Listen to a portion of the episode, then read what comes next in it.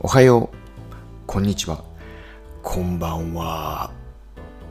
今日もこのポッドキャストを聞いてくれてありがとう。今日は5月8日、日曜日。今、午後10時29分です。今日もめっちゃいい天気で暑かったです。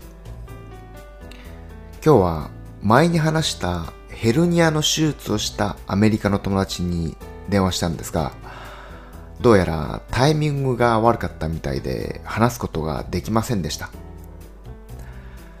調子はどうか、どれくらい回復したか聞きたかったんですが、時差もあるし、なかなか難しいですね。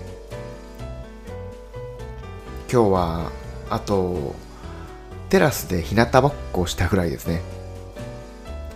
ほぼ何もしなかった日でした。そんなわけで、また明日